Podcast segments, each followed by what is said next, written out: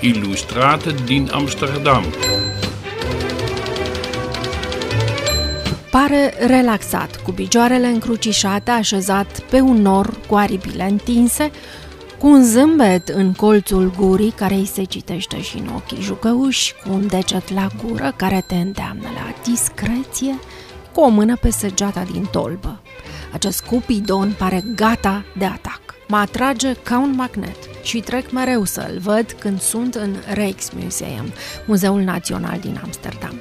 Are doar 87 de centimetri, dar așezat pe piedestalul făcut de sculptor, acest năstrușnic fiu al lui Venus aproape că te privește în ochi și încearcă să te atragă în afaceri amoroase, mai mult sau mai puțin secrete. Pe jumătate îi ești deja complice.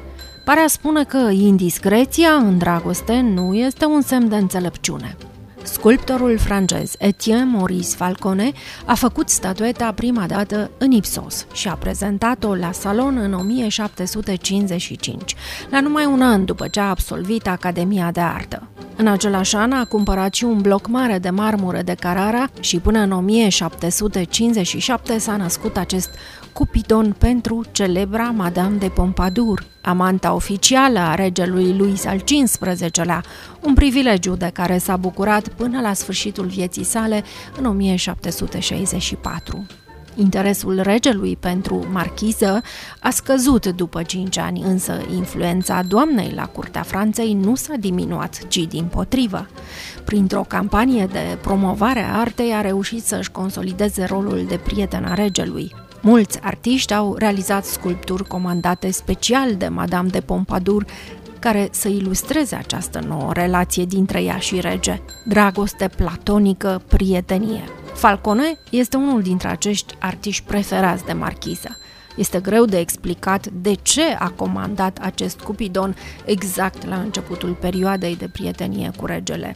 Putem doar specula că poate și-a imaginat că relația ar fi putut fi prospătată, sau poate că își dorea un alt partener și acest cupid cu degetul peste buze cerea discreție. Până la urmă, discreția în afacerile amoroase era considerată virtute la curtea regală a Franței, iar la începutul relației lor, regele îi trimitea scrisori sigilate cu deviza discreție și fidelitate. Dar poate că, pur și simplu, Marchisa a vrut să arate lumii propria viziune asupra dragostei. Și spun asta pentru că Falcone, la cererea protectoarei sale, a inscripționat soclul cu un vers din Voltaire, care spune cam așa. Oricine ai fi, aici este stăpânul tău. Îți este, ți-a fost sau va trebui să-ți fie. Cu alte cuvinte, Nimeni nu scapă de săgețile lui Cupidon, fiul și asistentul în afaceri amoroase a zeiței Venus. De la Amsterdam la București.